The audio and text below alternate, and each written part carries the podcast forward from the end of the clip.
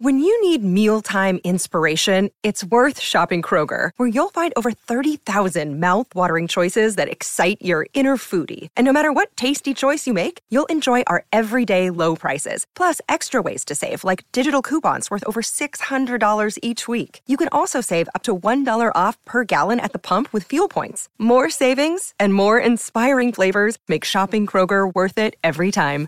Kroger, fresh for everyone. Fuel restrictions apply. Mary redeemed a $50,000 cash prize playing Chumba Casino online. I was only playing for fun, so winning was a dream come true. Chumba Casino is America's favorite free online social casino. You too could have the chance to win life changing cash prizes. Absolutely anybody could be like Mary. Be like Mary. Log on to ChumbaCasino.com and play for free now. No purchase necessary. Void where prohibited by law. 18 plus terms and conditions apply. See website for details. The voice in the preceding commercial was not the actual voice of the winner.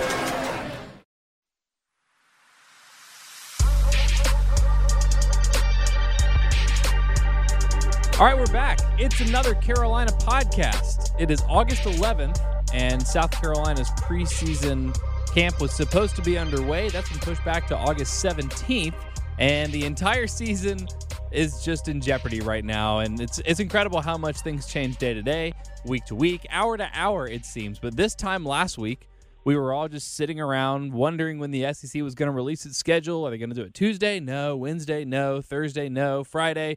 Didn't look like it. And then early Friday evening, late in the afternoon, they released it. And I thought, wow, you know what?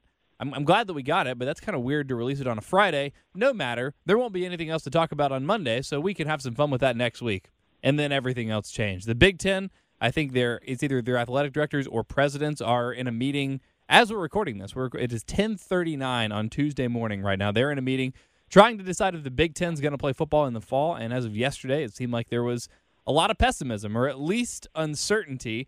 Seems like the Pac-12 might follow suit if the Big Ten does as well, while the SEC, ACC, and Big 12 just kind of stand pat. So, guys, uh, like I said, a lot has happened since last Tuesday. A lot has changed, and we will get to the schedule for South Carolina and what exactly that means playing Ole Miss and Auburn, which was a little bit different than I think some people expected. And I still can't figure out exactly how the SEC arrived at their scheduling format. But we have to start with just the uncertain nature of college football. And I'll start with you, Wes, because I like the tweet that you sent out Monday morning when it, it seemed like a virtual certainty that the Big Ten was canceling, and they still might, although I, I think with a little bit of time and a little bit of space – there is a, a greater sense that maybe they will delay this, maybe they'll put it off in an attempt to gather more information.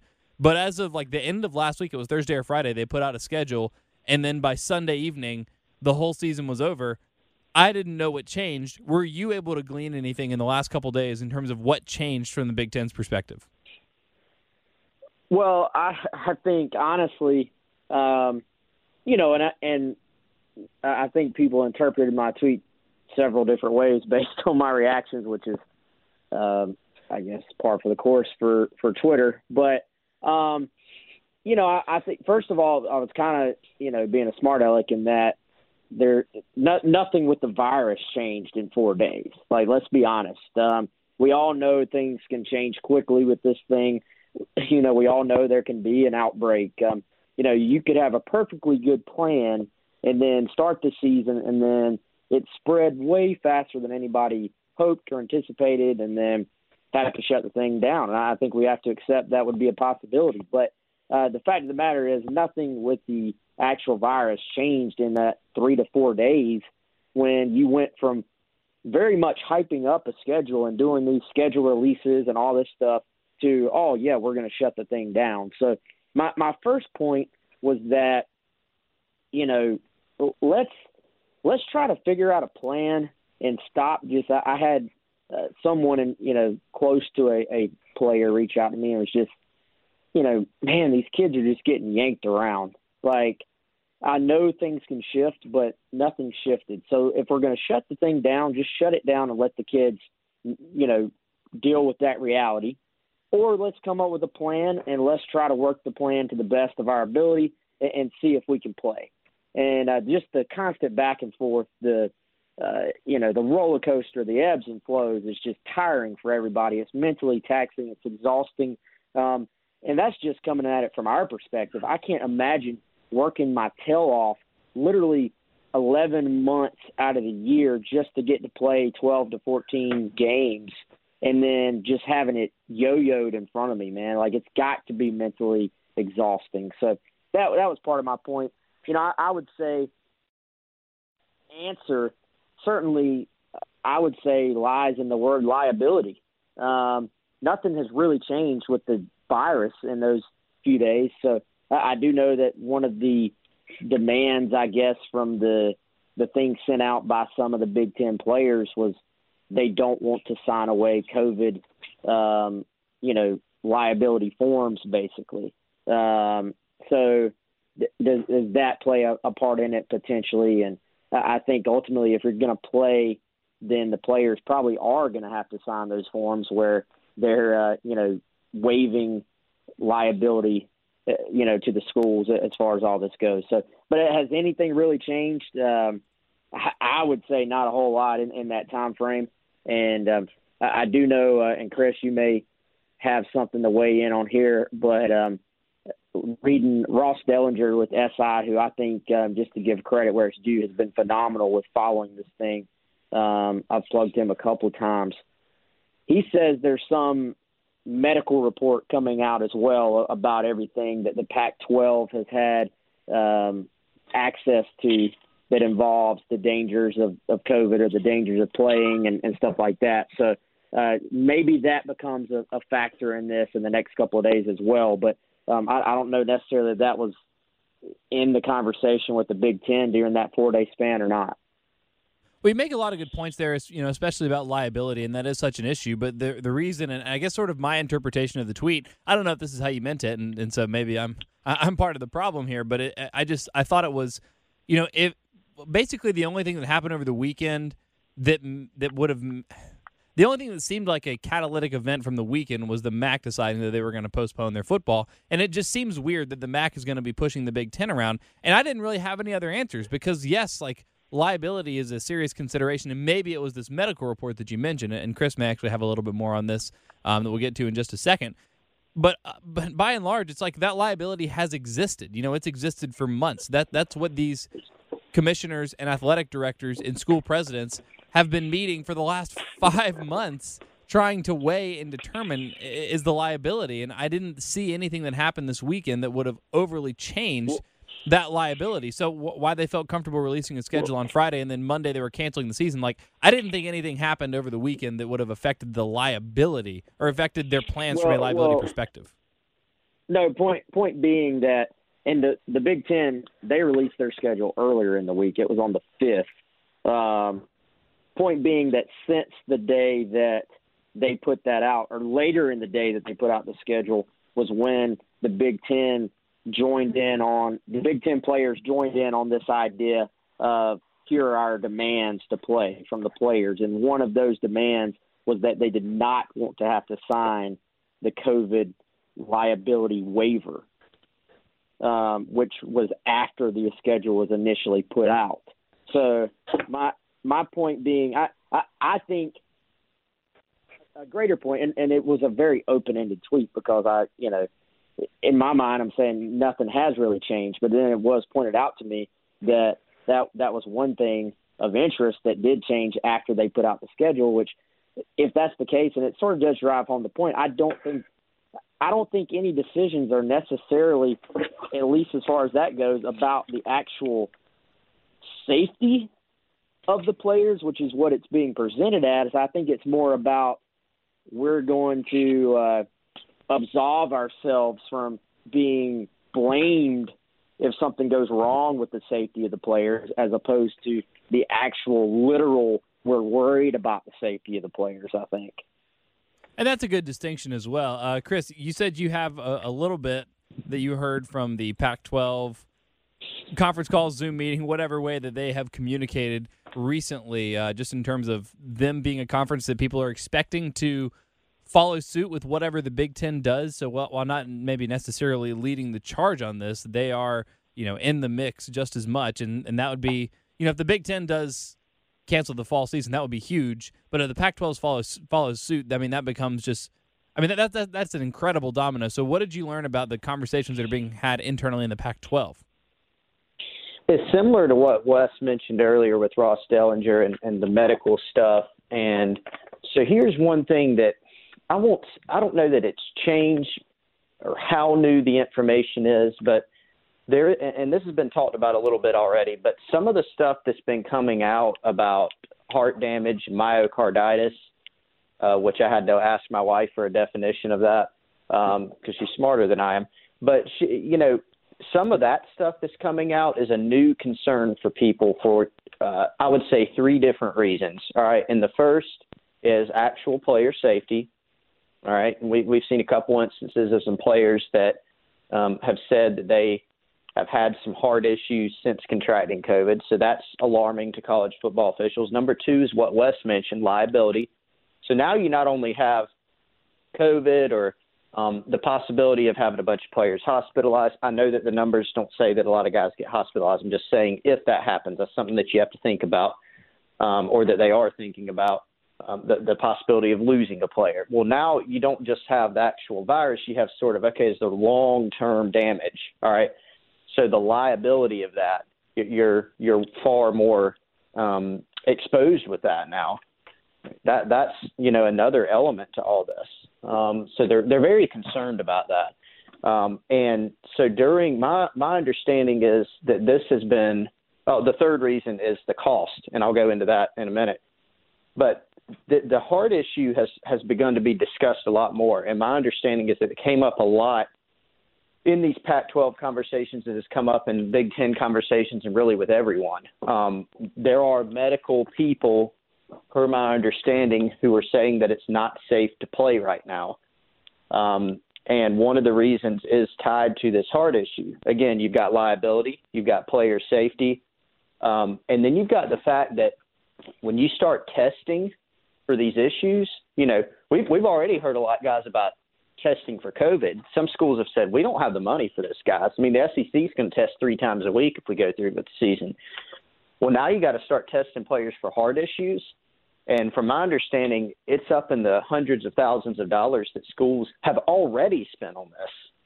So that's another, you know, consideration to, to throw out there with all this. Now, a point that some people have raised, I just want to make generally, if I can, is that some of the coaches around college football are looking at it and they're saying, okay, so maybe we don't play our conference may shut down football, but we're still going to be allowed to train. We're still going to be allowed to run, and we're still going to be releasing our students out into the population. So, really, the only difference is we're not playing the actual games. Maybe we're not having practice, um, but kids can go home. They can go on campus at large. Presumably, they may not have as much motivation, you know, to to to not go out and do things that could make them more exposed to the virus. So they're looking at it going, you know, we understand all these issues with playing, but the same issues are there if we don't play potentially, or maybe even more. And so that's what we're seeing with sort of some of this push pull between players and coaches and administrators. It's just an extremely complex issue. And I think, you know, as for, you know, Wes posed the great question of, of what has changed. And it's just, you know, you look back in the spring, the NCAA, Mark Emmert gave an interview on a Wednesday back in March and said, you know, we can't have fans at the championships for the spring sports, but we still want to have them. It's, it's paramount for the student athletes. The next day they canceled them, you know, and so these things that for whatever reason there is some precedent that sometimes they they change quickly. And there is a school of thought that basically what some of the conferences are doing by delaying the season was to punt. Um, and that's sort of what the SEC did. And I think that was a good move by them to go ahead and say, we're moving this thing back to September 26th. You know, you guys will remember that. I mean, we reported on Gamecock Central in mid July that people were very worried about the prospect of having the season, that it was down on its last legs and that the only hope for the season was a delayed start and a conference only season and that's sort of where we are so from that standpoint honestly nothing's changed i think public perception changed a little bit and that the conferences came out and said this is our plan et cetera and so that i think created I don't know, maybe a little bit of an illusion that we're moving forward. And I, you know, I was guilty of that too. I said, okay, well, they must. It looks like we're steamrolling towards a football season if they're making all these preparations. But really, I, I don't know if that was handled the right way. Um, I think the SEC, and I've been hard on Greg Sankey in the past, but I do think pushing pushing things back to sort of punt and buy a little bit more time, see if things do go down, see if you're in a better spot, and not absolutely rush into a decision. Maybe that's the best play here.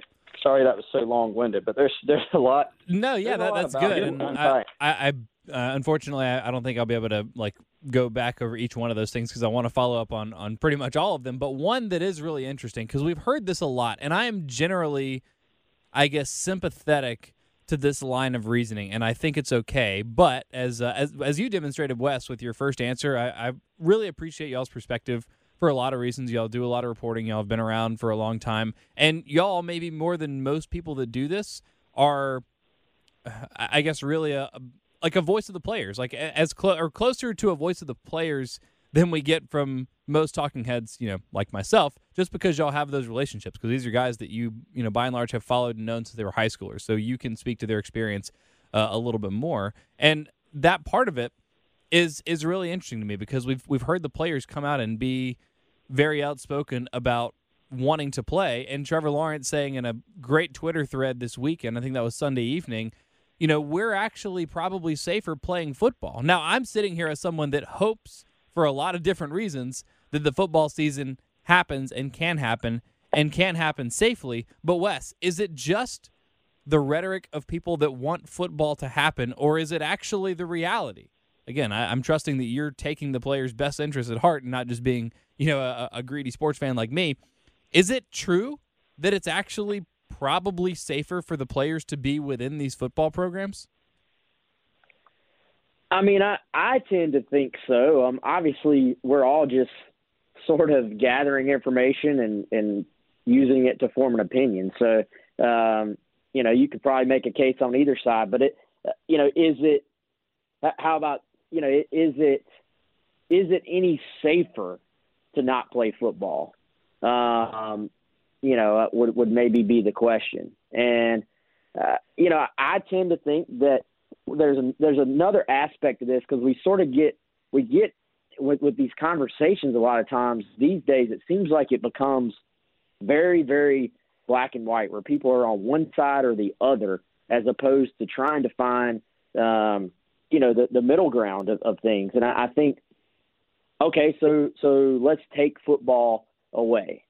And you know, there's the argument out there about players that, you know, are, are the players going to then be, go home? Are they going to be sent home? Which, um, you know, for the most part, it seems like we're starting to learn that, that no, they will not be sent home. Now, I had been told previously that a lot of the players were online only for this for their own safety so that they don't have to go into the student body, go to class. They can be online only. They can be in their little bubble. And then if you're not playing football, then if you're online only, are you still staying in your dorm at South Carolina, or at that point, are you going home? Are they encouraging regular students are online only to go home? I believe they are. So, um, again, there, there's a lot to take in here, but my point that I'm trying to get to is if you now take away the season from these guys and take away the incentive of the season, then if we're just literally talking about the safety of this group of football players. Where you know what happens when the incentive of not going out into the student body population and not going out, um, you know, to parties and enjoying the college life. What happens when when that goes away? Um, so, and that's not even to mention the fact that football is inherently not a very safe game itself. You you can get hurt in any given moment playing the game of football. We see it every single game, every single practice. So, um, you know, it's a very, I would say, nuanced and difficult conversation. And I, I think sometimes people on one side of this conversation get it in their minds this whole idea of, well, the universities are using these players to make all this money, and now they want to just send them back out there to make more money, even though they're in the middle of a pandemic. Well, we sometimes get so far onto that part of the conversation that we forget most of these dudes are playing football because they love to play football. Like you aren't you aren't spending the amount of time that these guys put into being able to play those 10 plus games a year is honestly I would say unfathomable for somebody who's never done it, myself included. But if you just read what these guys do on a daily basis in the off season even, just to be able to play the game, you don't do that unless you love it. And I, I, I think you, and not to speak for every single player, that's not what I'm trying to do. But there is a large percentage of players who are in that building right now who want to play. So I think much much like we can't we can't really assume to talk for the you know people tell you you can't speak for the players as far as uh, assuming that they have to play and that we we want them to play for our own entertainment. We also shouldn't sit here and assume that they don't want to play because they we've now seen a ton of these guys come out and say they absolutely want to play. So if the virus is still there and you know I find myself agreeing with Trevor Lawrence and now Dabo Swinney. if hmm. if the virus is still there it's not going away by not playing football. Mm-hmm. So, you know, is it is it similar or is it is it the same amount of risk to play football versus not playing football? You know, I I, I don't have that answer, but it certainly seems you know just canceling football isn't going to be like oh man these guys are immune from the virus now. Yeah, that, that's no that's not the vaccine that we've all been looking for. It, it's like I, I get it in terms of like the you know maybe you're creating super spreaders and like that level of contact, but if you have these bubbles.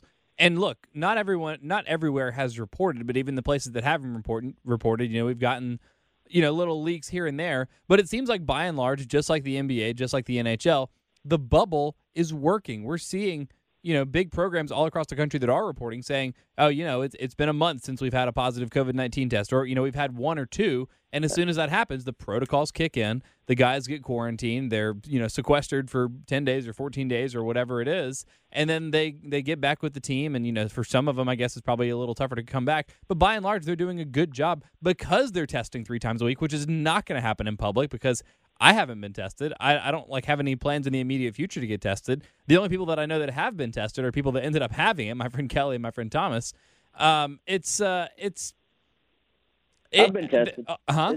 You've been tested? I've been tested. Yeah. Yeah, but you're not getting tested three times a week for you know the rest of the season. So it's wait. You said yeah. you had it?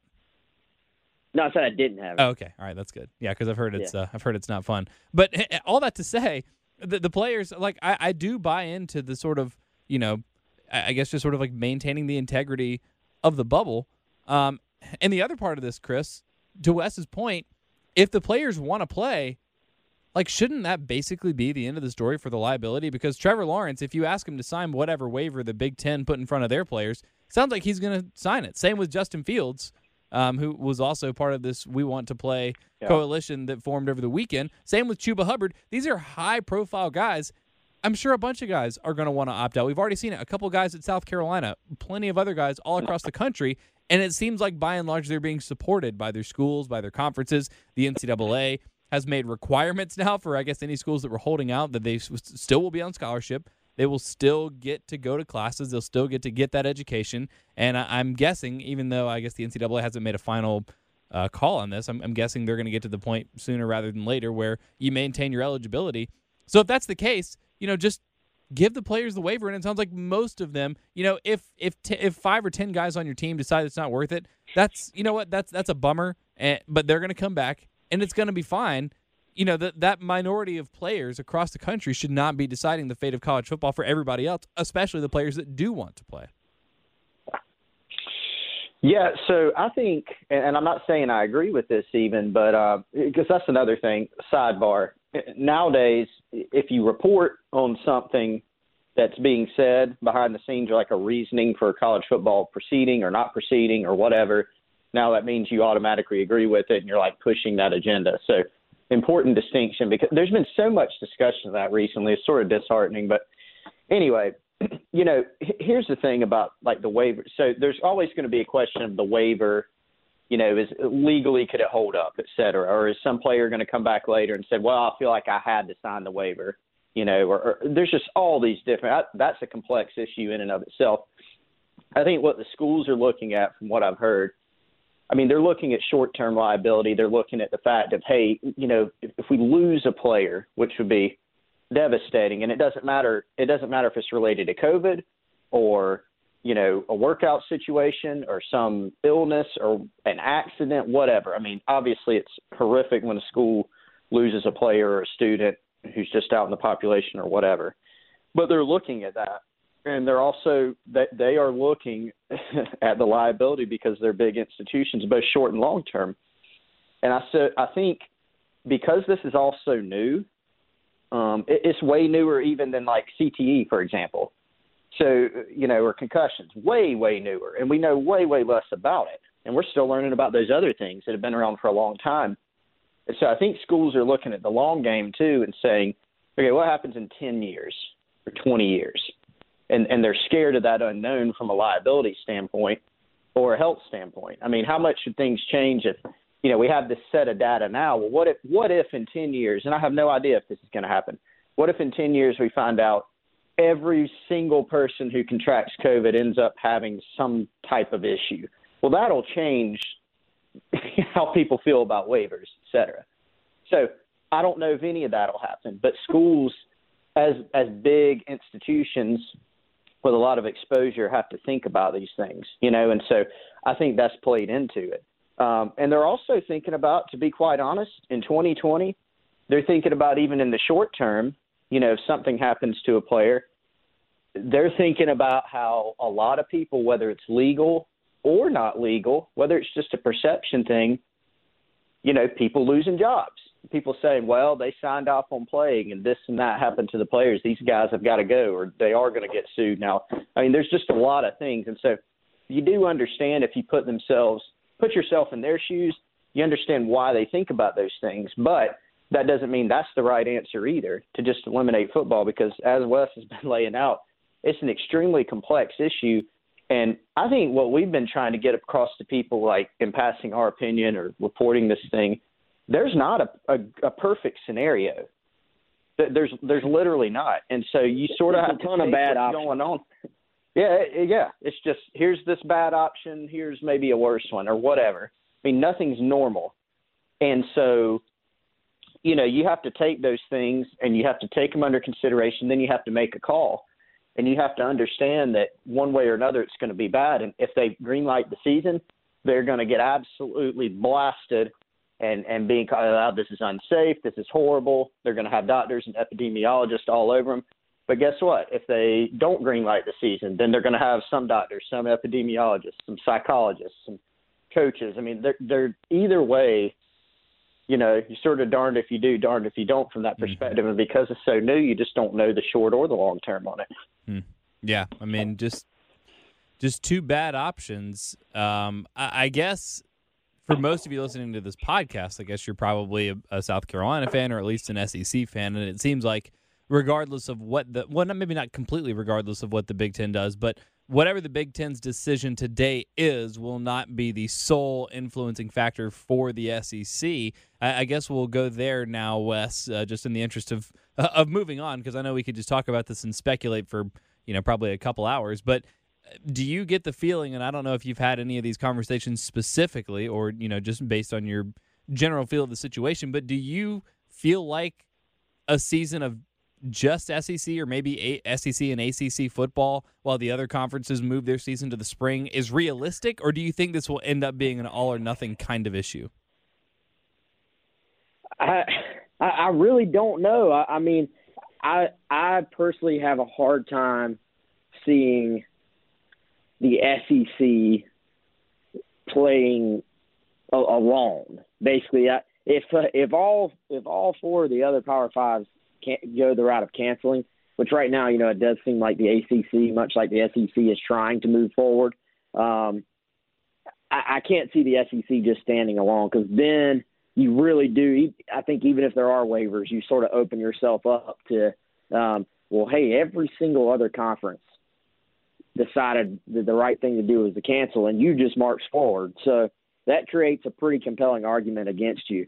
Um, now, you know, it, it seems like reading some of the national, I guess, reporting that's out there is that the Big 12 is sort of the kind of the, the domino in, in the middle of all of this, in that you have Big Ten obviously leaning heavily towards canceling. It seems Pac-12 leaning that well that way as well. Plus, Pac-12, a lot of their states still have um, mandates in place where I don't even know if they could play a season right now if they wanted to. But um, the Big 12 is sort of right in the middle of all this. So you sort of get the if the Big 12 moves forward, then now you have three conferences that are saying, "Hey, we're we're trying to move forward with a season.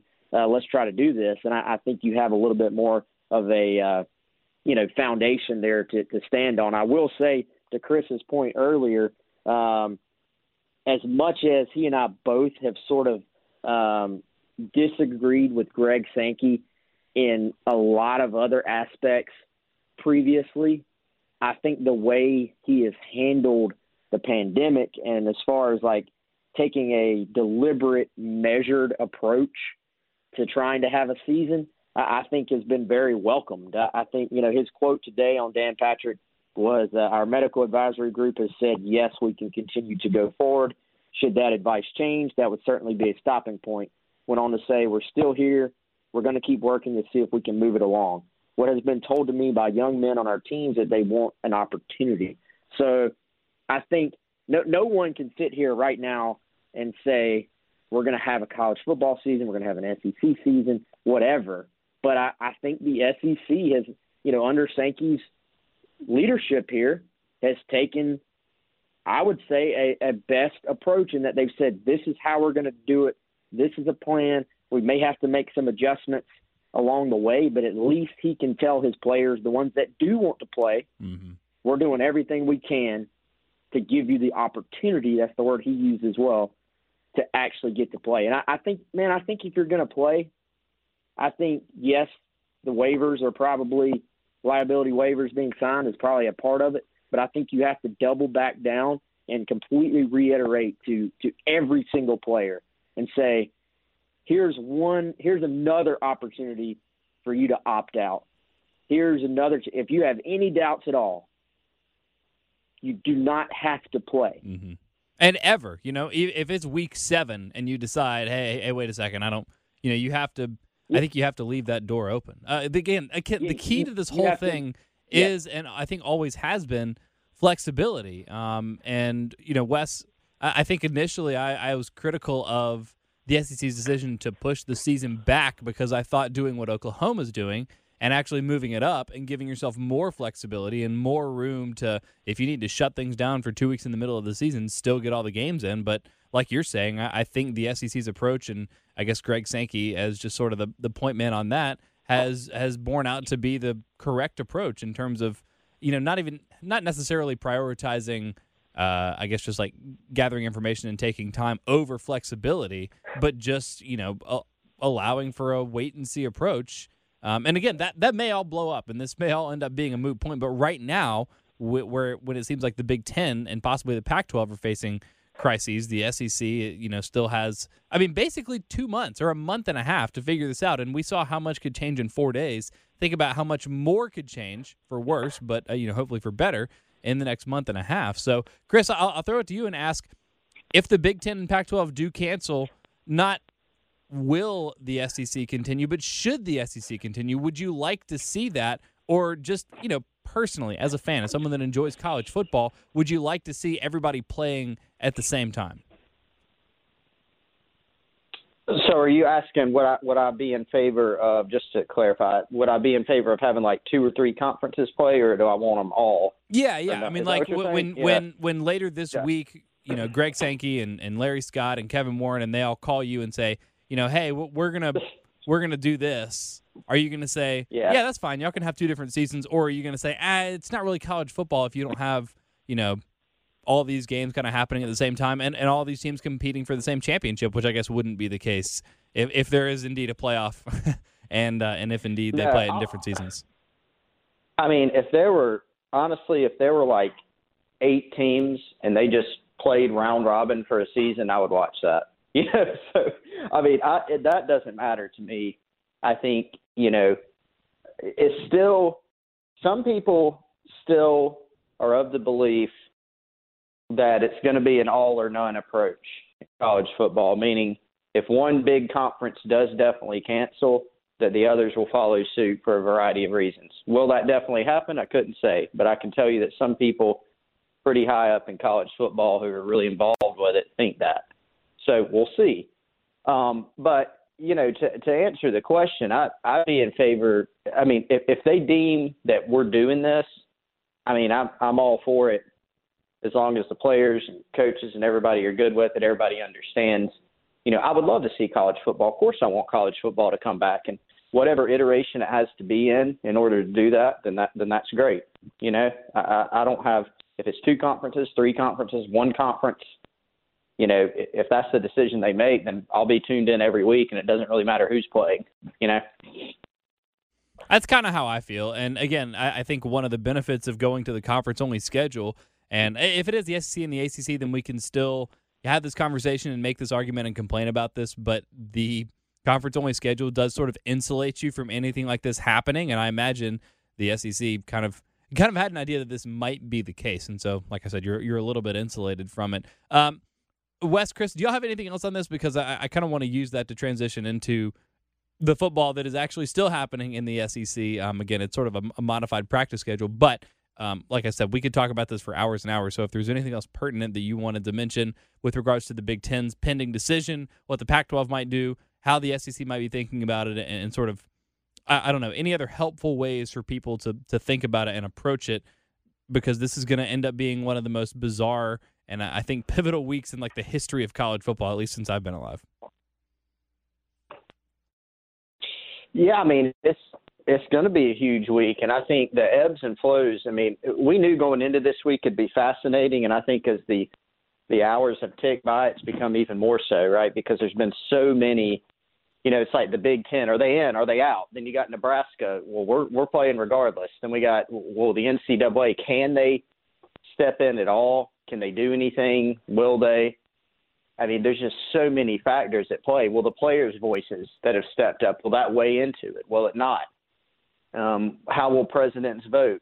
You know, how how much will they weigh the medical opinions and not? Will there be a split? I mean, there's just a thousand questions. We we have something Wes has said a lot. We have way more questions than answers, and I think that's going to be the case until somebody or everybody finally says this is what we are doing and we are doing it you know and and i think it'll be a little bit closer to when it's time to kick the ball off you know until we know that but but we may there's a lot of key meetings this week and so we may learn more maybe it's just somebody comes out and says we're punting for a little while longer and we'll see what happens um but definitely a fascinating time but beyond that I, I don't know if i really have much more to add i think we unpacked a good bit there all right, Wes. Uh, we'll have another update next week, so uh, you, will have to hold your peace until then, unless you have anything else. No, nah, I'm good, good, man. All right, good. Um, all right, yeah. so with that, like I said, things in the SEC are still operating as normal. As you mentioned, Wes, Greg Sankey on Dan Patrick this morning. You know, still going forward with the season as planned. Now, with a pushed back start date of September 26th, South Carolina's preseason camp got pushed back from August 7th to August 17th. Uh, can y'all help? Because y'all know I'm bad with dates. This is always a problem in my history classes. It will continue to be a problem for my entire life. Uh, but, Wes, what does the new preseason schedule for South Carolina look like uh, since preseason was supposed to start on Friday? Yeah, so, and, and I really haven't put a lot of effort into trying to find out exactly what they're doing right now, but my uh, my understanding is is basically you know, the reason you push it back a little bit is that you couldn't, and this is something I was listening to, to you and uh, Kimmery talk about it on on y'all show.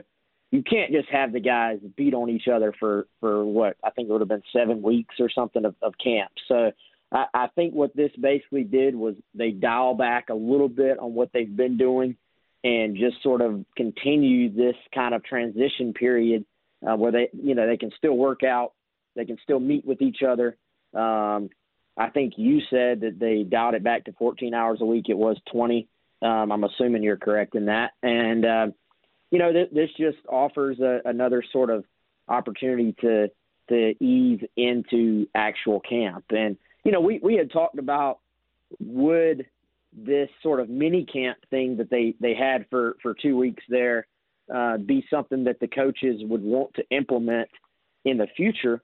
And, uh, you know, we had even sort of guessed that a lot of the coaches were going to love this. And then Muschamp came out and said on, on last Wednesday on his conference call on Zoom that uh, he, he was a fan of it. So I, I think we're seeing a more, I would say, NFL style approach to, to ramping up towards the season. And um, I, I think it actually makes a lot of sense and is something that we we probably will see more of in, in the future now that the coaches and players have sort of seen how it works. Chris, obviously nothing about this is ideal, but if we just look at the football and say, for X reason, let's say we had this conversation in February, for whatever reason, for whatever unknown reason, South Carolina's going to get an extra month to install their offense, to practice, to have meetings, walkthroughs. Uh, this is, I mean, this is a, a good thing from a football perspective for, uh, perspective for Carolina to get uh, this extra practice time. But does this now kind of eliminate any sort of oh well, you know they're installing a new offense, so you know it's always going to take a little bit of time. Is this now? Is this offense now going to expect it to be like fully installed and ready to go by the beginning of the season with all this extra time?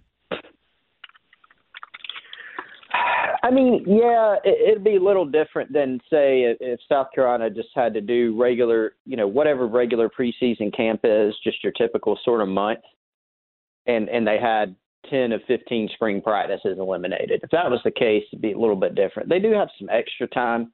It's still not optimal. And, and look, man, even if they went through a completely normal year, spring football, summer workouts, preseason camp, just typical calendar, then you're still in year one of an offense. You've still never, you know, taken a, a snap of the offense in a game unless you're Colin Hill or, or Adam Prentice. You know, you've never actually played in it. And so it's still you know, year one, there's probably going to be a little bit of a learning curve, right? Just for everyone. And I'm sure the coaches will do what they can to, you know, they're, you know, maybe they don't give them a 100% of everything this year. Maybe they do. It depends on, you know, A, what the players can handle, B, what they can actually perform, you know, to the best of their abilities. So, you know, I, I think it changes it a little bit, you know, having that extra time in lieu of the the lack of a full spring practice, it does help them. But even the OTA st- style stuff, it was a little different. You know, I mean, you're not in pads. You're not, you know, it's a different element. So they still need all the time that they can get. And I think with it being year one and with them still having some positional questions too, I still don't think you need, you know, anybody needs to set the bar super, super high at this point. All right, there you go. Managing expectations. Well done, Chris. Uh, Wes, the other piece of scheduling news, not just for South Carolina's practice being adjusted, but somewhat surprisingly, the two opponents announced seem to follow absolutely no pattern at all. I, I just, I don't know. Maybe this is just me thinking it made too much sense, but it seemed like adding your rotating 2020, 21, and 22 opponents into your schedule to make up the two conference games that the SEC was adding for this year. That just made too much sense. Uh, instead, I couldn't even tell you what they did. I don't know, and I'm about to ask you. But South Carolina added Ole Miss and Arkansas, which is weird because they were just at Ole Miss a couple of years ago. Uh, do you have any idea? I've asked people. No one seems to have any idea where this came from. But by and large, when you look across the board, and I don't have it in front of me, but it seems like a pretty equal distribution um, in, in, terms of the, the two teams that are being added by and large. I, I don't think a lot of people are too unhappy about it. Uh, however, they did it, it, it seemed like it worked. Do you know how they did it? Um, I, you know, so there were first of all there were eight different models that were passed around from what I was told. so, um, and and the call that was held that one day, you know, the day that we expected the schedule to actually be released, and then it got delayed. Um, you know, the, the, apparently the call that was held between the conference members that day did not go super well, and there was some pushback and there was some arguments, et cetera. But you know, with that many models being presented, you know, you could you could imagine that a lot of people were putting forth their own models, and not everybody was going to agree on them. So, so no surprise there. Um, I know one of the ones that had been passed along was taking an opponent from a future schedule and then picking one at random. And so it sort of seems like that's what this was, right? Because you know, Auburn was on a future schedule, I believe, next year, if I'm not mistaken. Um, mm-hmm. They were on the schedule. You guys can correct me if I'm wrong, but I believe they were on the schedule next year. So I think they plucked that one, unless it was just random too. I mean, one person in the SEC told me, well, you know, we, we think South Carolina is going to play Auburn because they hadn't played each other in a while. It's been six years. Okay, I mean, so maybe that was it. But if you just look at it on the surface, and nobody's told me the exact breakdown of here's exactly how we picked it, but they they plucked one, you know, from from a a very you know upcoming opponent, and so they did that with Auburn, and then the other one it sort of seems like was at random because South Carolina not too long ago played Ole Miss at Ole Miss. I think that was what 2018. Yeah, guys. two years so, ago. Uh, yeah. Yeah. By the way, I, I said Auburn and Ole Miss, right? I may have said Arkansas because I was expecting Carolina to play Auburn and Arkansas, but it is Auburn and yeah. Ole Miss officially. I think I said Arkansas. I need to go back and, and edit that out or uh, later if, if I said that earlier. Uh, Wes, that's a that's a pretty good scenario for South Carolina, though. Again, Auburn and Arkansas would have been great for Carolina because it seems like a lot of Gamecock fans want to play Auburn just because they haven't played them that often. In fact, since joining the SEC, South Carolina's played East Carolina more than Auburn. I may have mentioned that last podcast too, but I'm just so tickled by that. Uh, but Ole Miss also not expected to be a contender in the West, probably not as bad as Arkansas, but from our perspective, you know, that's an opportunity. Not that we're going to get to go, not that they're going to be fans there necessarily, but uh, that's an opportunity for us to cover uh, Lane Kiffin and a rebuilding Ole Miss team. So that uh, I think becomes a winnable game for South Carolina and Auburn. You know, remains incredibly difficult, but that's a, not a bad scenario. Yeah, it's not. It could have been way worse. I mean, I was looking on Twitter. A lot of fans were um, fully anticipating South Carolina getting Auburn and Alabama added to the schedule. You know, just because. that uh, you know that it was going to be a worst case scenario. So yeah, I think you um, you know obviously Arkansas and Arkansas had been rumored at, at first, but um, that would have been a little bit easier. But but Ole Miss year one and, and even Auburn. I, I haven't really dove into uh, to these two programs right now yet, but even Auburn, I, I think lost quite a bit from last year, and, and that game's in Columbia. So, uh, yeah, I think you have a, a winnable game added and then a game that obviously will be difficult in Auburn, but is not unwinnable, and you know, an opportunity game. I, I think, and I, when I say that, I mean that's a school South Carolina has actually never beaten in football. So whenever you have an opportunity to maybe do something you've never done before, that's always exciting. And um, there's been some, I would say, some very entertaining. Even though they haven't played a ton, there's been some very entertaining games between South Carolina and Auburn in the last uh, decade or so. So uh, yeah, I think fans just like being able to see a team that they don't see their team play very often. It'll be the first time that Auburn has come to Williams-Brice Stadium since 2011, right? Because 2014 was in Auburn. I believe that's right. Yeah. That's yeah. Auburn that's insane. was That was the last um, the last game that Stephen Garcia started for South Carolina. Yep. Oh man. Okay, well that's uh that, that's crazy, but yeah, good that Carolina's going to finally get them back on the schedule. Uh, I guess the the other two questions that remain, obviously one more pressing than the other, is when these games will be played. And again, as much as we were all excited to get confirmation of which teams the SEC schools were adding on Friday evening, and it was just like, all right, when are these going to be played? This has all been overshadowed by just a a bigger question that we spent the first 40 minutes of this podcast talking about. So, as soon as we get that, I think the three of us can sort of go through the schedule because I mean you can look at who South Carolina's playing and say, yeah, you know what, like five and five would be good, but how exactly the schedule lines up will be a, a big part of it. If you have to open, if the rework schedule has you opening Auburn, Florida, Georgia, um, you know that that's gonna.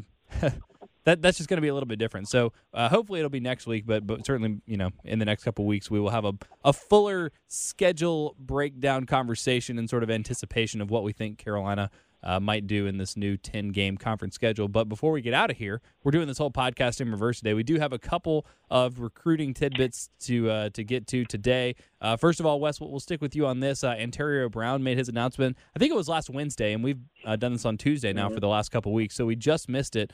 Um, but Antario Brown uh, committed to the Gamecocks for 2021. Yeah, it, it was expected, but um, still a, a nice pickup for the Gamecocks. Someone that I would say, honestly, behind the scenes, they probably led throughout his recruitment.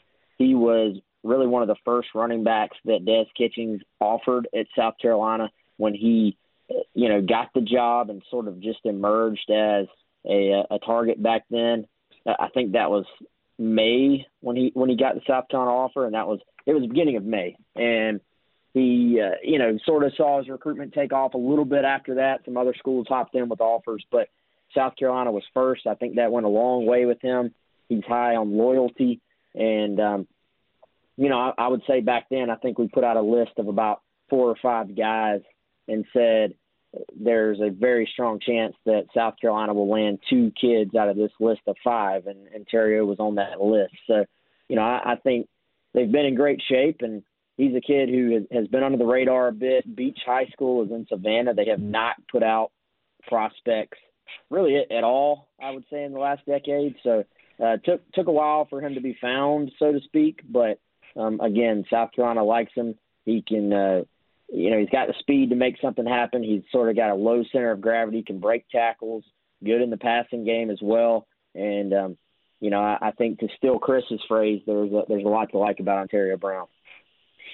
And Chris, you had a recruiting, uh, kind of a recruiting update, but you had a conversation with uh, Colten Gauthier, who is a class of 2021 quarterback who uh, I think Gamecock fans are really excited about. And you got the opportunity to sit down and talk with Colten. So y'all go read the uh, transcript, read the piece over on GamecockCentral.com. But give us a, a, little tidbit, a little nugget, something that you enjoyed talking and maybe surprised you in your conversation with Colten. Well, Colten is a he's a really unique kid. Um, he he's he's a really marketable type guy. Um, he's really really personable.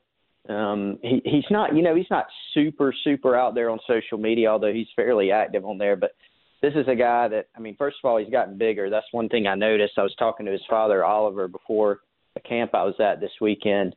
And he's telling me that he's gotten bigger and and haven't seen Colten before. I think I think that's right. He's about six four now. He's leaned up a little bit, but he's still probably 215 pounds. He's telling me that he got stronger. Just a really unique kid, though. He's got a good personality. He plays guitar, plays electric guitar in his spare time um, and it's pretty good. There's a there's a clip he put out on Twitter uh, of him playing, I think, Mr. Brownstone. So uh, he can he can shred a little bit, and so uh, it, it just just unique guy. He's telling me that you know he likes to go to Lake Lanier and dive for golf balls and stuff like that. So just a really really interesting kid, and I'll be, you know, this year another little interesting tidbit is Hebron Christian where he attends school. This camp was being held at his school. They've got a new offensive coordinator this year. It's Tyler Carlton, who was formerly a coach at Western Carolina, and he actually spent time under Chad Morris at Clemson. And so they're bringing sort of the Chad Morris offense to Hebron Christian this year, and a lot of people there are really excited about the potential of Colten put up putting up some pretty big numbers this year. But I'll be very interested to watch him this year, man. They have a showdown later this this year that I'm considering going to if the season happens like it's supposed to, where they're playing Prince Avenue Christian. That's Brock Vandagriff, who's a five-star quarterback committed to Georgia. Those guys know each other. So just a lot, a lot of intrigue around around Colten this year. He's got a live arm. He's got good size. I'd re- be really interested to see him this year. But really enjoyed my conversation with him. Do y'all uh, do y'all look at a athlete that plays an instrument the same way you do an athlete that plays a different sport, just in terms of like exercising a different part of your brain? Um, I I don't know. I remember Evan Marzilli played the guitar and he was pretty good. So maybe uh, maybe there's a correlation there. I don't know. There's probably something to that. I don't know. You have to have to do a, like a longer term study. Do, do, you know any other Gamecocks, either commits or anyone on the team right now that notably plays an instrument? I don't know. I, I remember. I, I know. Uh, I was, there, there's some guys that I know like getting into the uh, recording studio there at True. the the, uh, the ops yes. building. I mm-hmm. think um, isn't Shiloh Sanders? Um, I think Shiloh is one of the guys that's in there a lot. There's a few other guys that um, have some talent, but I I do think to your point, Pearson. Not that you could really. It'd be hard to quantify, but don't y'all think there's something to be said for for like being multi talented and being able to process um, you know, playing a musical instrument is a it is a different type of um, processing in your brain. I, I think, but for a quarterback who has to process things on the fly, um, in you know, in the middle of the game in any given play, I, I think there probably is something to be said for having that ability or that skill set, um, and the uh, the determination that it takes to learn to play an instrument at a high level. Mhm. Um, probably says something about your work ethic uh, among other aspects of your life as well. Well, I don't know if you all play instruments, or I'm sure people listening to this play instruments, but uh, you know, being able to sing and do whatever, whether it's play piano, play guitar, is is like it, it takes some getting used to. It's something you certainly have to practice, um, just to to like disconnect your hands from what your face is doing. So. Uh, again, I don't know. I mean, we're just kind of have, having fun with it at this point, but you know, maybe that's something that'll help. We'll have to do a longer term study on that. Um, but go read Chris's conversation with Colten Gauthier at GamecockCentral.com. Be a subscriber because holy cow! Uh, I mean, suffice it to say, there is a lot being reported on right now. Wes and Chris and Colin, uh, all y'all do as good a job as anybody in the business. And as I'm looking right now on the side ticker, just 33 minutes ago from when I'm recording this, Colin has projected South Carolina's starting basketball lineup. He and I are going to be uh, getting back into the hard foul as we get a little bit closer to the basketball season. Although, guys, uh, this time well, yeah, I I guess this time next week I'll be recovering, but early next week I'm getting my wisdom teeth out. Finally, like nine years after my dentist was like, "Hey, you need to get these out." I'm, I'm finally getting around to it. Have either of you gotten your wisdom teeth out? And do you have any advice? Because I am not looking forward to it and fully expecting this to be a miserable experience. I have. I- I have. I've got. Yeah, it's not. I had all four, and uh, I don't know about you, Wes. Maybe I'm a little bit more uh, not as tough, but man, I had all four of mine, and it. You know, everybody has a different experience. My teeth probably hurt for three weeks straight Oh, to be honest with you. Like I, I had to take, I didn't want to take the the hard stuff. yeah. Um, not that they gave me any, either. they would have, I guess. But I I took ibuprofen around the clock for probably two or three weeks. So hope you have a much better experience. Yeah. All right. Yeah, Wes, what was your experience like? Well, uh, I I'll go with what Chris said there at the top. Man, honestly, it seems like everybody has a different experience because I know people that literally like nothing. You know, like they, it just happens, and two days later they're back 100%. So people, you know, situations where people have, um, you know, ha- had just an awful experience. So my, I was sort of in the middle. I will say, um, I don't, 'cause, you know, I mean, I mean, it's actual surgery, so you're you're you have anesthesia, you're put to sleep. hmm I don't think I've been put to sleep any other time, and um, I know we've gone super long, but I honestly, my the worst part of my experience is that I thought I was dying. Like, I because they, they give you at least when this was like a decade ago, they give you, uh, you know, gas like laughing gas, hmm and then they give you anesthesia. And y'all, I mean, y'all know the sound of like of a heart meter, and you know it's like beep, beep, beep. So Oh. I'm sitting there, I'm all drugged, like I'm drugged up, and they give me the anesthesia. They do the like countdown from ten thing, Yeah. and Oh, jeez. or countdown from a hundred or whatever it is. And I hear, I don't even think I was on a heart monitor, but in my head, because I was so drugged up, hmm I start hearing beep, beep, beep, beep, beep, beep, beep, beep. And I'm like, You're just like, flatlining in your own head. I'm dying. Ugh. I'm like, I'm dying. I'm like, I'm going out right here. And it is a, I mean, for honestly, guys, for about, for about 10 seconds, I was like, this is it. Like, they've given me, like, I've had some reaction to this. Like, like, this is it. I'm going out at the dentist office of all places. And then, then honestly, the craziest thing about it is that I went from dying to then a split second later, I'm waking up and they're like, "You're done." Mm. It's because that was the weird thing. It's not like sleeping where you have that sense of, "Oh, I've been asleep for eight hours." hmm It's like no time to you has passed. Oh, It's just like mm. it's like you're you're awake. I, d- I hate I hate even thinking about that. That that part is bothering me as much as anything because I have also my heart my heart is actually kind of racing a little bit. yeah right well, yeah I've, I've never been anesthetized before at least not all the way you know I've had local anesthesia but I've never gone all the way under and I'm I'm kind of freaking out about it because I'm gonna be like, oh my gosh, I just lost you know two hours of my life, and I'm, I'm never gonna get that back, and that that's gonna bother me. But yeah, I, I don't know what I'm more afraid of, like that part, which is definitely gonna freak me out. The idea that I'm gonna wake up and just be like, I, I don't know what the heck happened, or uh, Chris, I only have three, but they're all impacted, so I imagine that's gonna suck. I'm almost certainly gonna get dry oh, sockets. God. Yeah, you're screwed. And You're screwed. my girlfriend, who is you know wonderful, and she has you know volunteered her time to to take me there because I you know, can't, drive there, can't drive. I guess I could drive there, but certainly can't drive back. And I'm just I I don't want her to take videos of me like drooling all over myself and and being an idiot. So I'm just I'm crossing my fingers. I'm hoping my friend Kelly, uh, she's made two appearances in this podcast now, but she got her wisdom teeth out.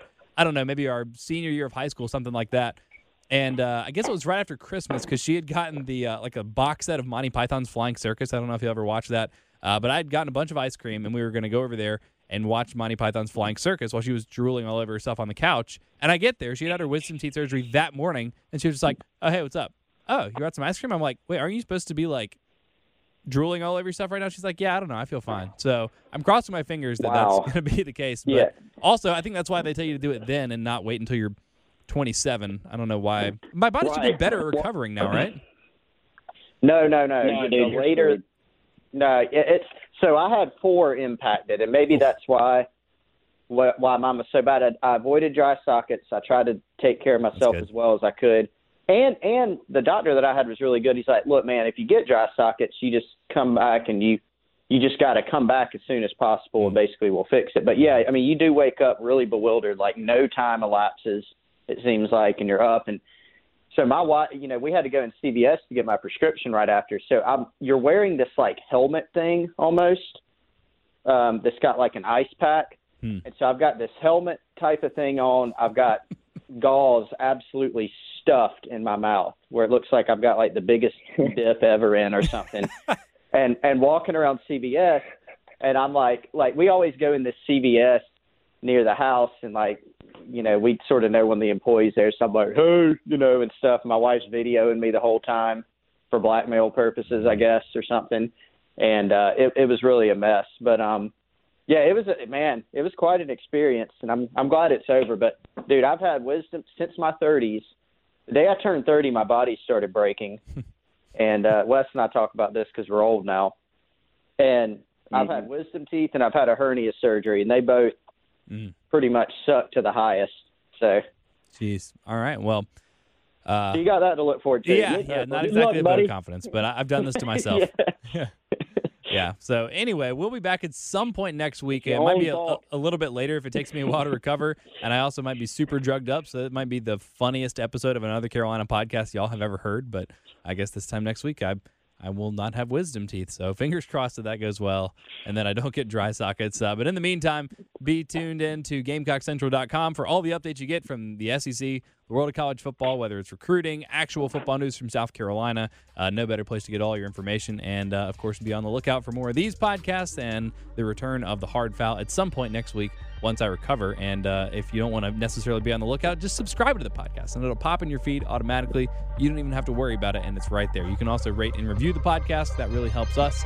We really appreciate it. And uh, I guess with that, for Wes, for Chris, I'm Pearson. Thank you all so much for listening, and we'll talk to you at some point next week.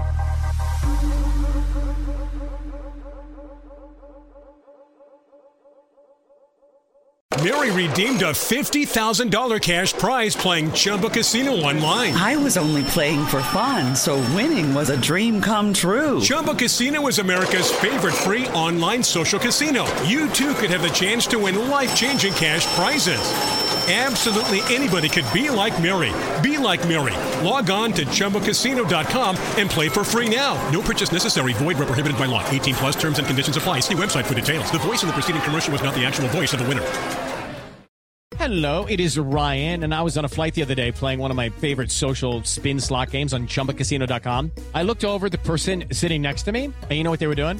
They were also playing Chumba Casino. Coincidence? I think not. Everybody's loving having fun with it. Chumba Casino is home to hundreds of casino style games that you can play for free anytime, anywhere, even at 30,000 feet. So sign up now at chumbacasino.com to claim your free welcome bonus. That's chumbacasino.com and live the Chumba life. No purchase necessary. Group. Void were prohibited by law. See terms and conditions. 18 plus.